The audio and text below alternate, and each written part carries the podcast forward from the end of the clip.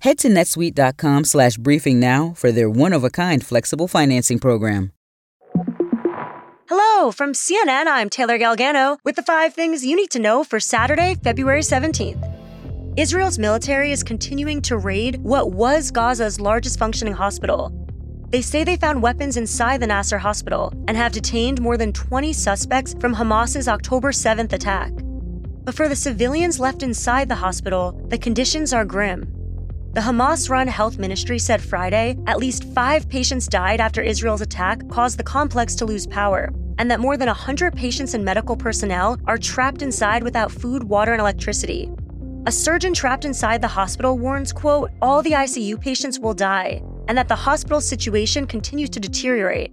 Uh, most of the patients uh, did, do not have the chance to get the medicine and their health care needed for them. We cannot make uh, rounds on patients.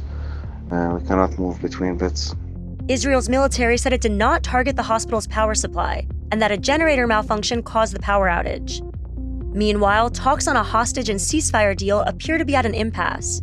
Today, Israel's hostage coordinator called Hamas's demands, quote, delusional. Russia is trying to develop a nuclear space weapon that would destroy satellites in the atmosphere. That's according to three sources familiar with US intelligence about the weapon, who gave CNN a more detailed description of what Russia is working on and the potential threat it could pose. This sort of weapon would be able to tear through space, disrupting any satellites in the area. That includes commercial and government satellites that allow us to talk on our phones, pay bills, and use the internet, so it could be a pretty major disruption. House Intelligence Committee Chair Republican Representative Mike Turner sent off a frenzy in Washington earlier this week when he released a cryptic statement warning of a quote, serious national security threat from Russia. President Joe Biden confirmed Turner was talking about these weapons, but tried to reassure Americans. First of all, there is no nuclear threat to the people of America or anywhere else in the world with what Russia is doing at the moment, number one. I, there is no evidence that they have made a decision to go forward with doing anything in space either. Biden administration officials have emphasized publicly the weapon is still under development and is not yet in orbit, and it remains unclear how well developed the technology is. More than 27 million people are under flood watches in California as the state prepares for back to back storms. The first has already hit parts of California today, bringing moderate rain, but the second storm is expected to be a lot more severe. It'll hit the state Sunday afternoon, stalling near the coast at first, increasing the potential for significant rain to much of the state through Wednesday. Former President Donald Trump will appear in Pennsylvania and Michigan today. Michigan will hold its Republican primary in 10 days, and Trump last visited the battleground state about five months ago. But things look a little different this time around. On Friday, a judge ordered Trump and his companies to pay about $355 million in his New York civil fraud trial.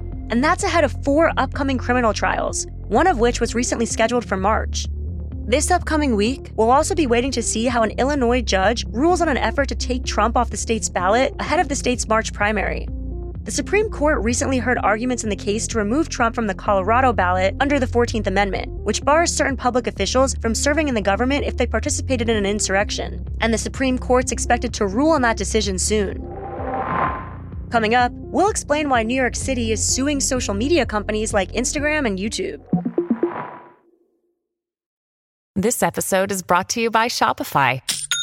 Forget the frustration of picking commerce platforms when you switch your business to Shopify, the global commerce platform that supercharges your selling wherever you sell. With Shopify, you'll harness the same intuitive features, trusted apps, and powerful analytics used by the world's leading brands. Sign up today for your $1 per month trial period at shopify.com slash tech, all lowercase. That's shopify.com slash tech.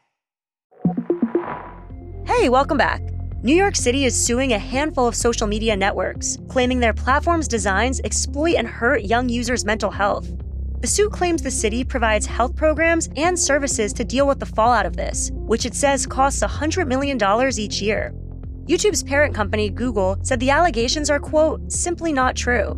And the other social media companies named in the suit echoed similar sentiments. Meta and TikTok say they offer tools to help young people on their platforms. And Snap says it is, quote, intentionally designed to be different from traditional social media. And that's all from us. Make sure to tune in tomorrow for CNN's One Thing with host David Rind.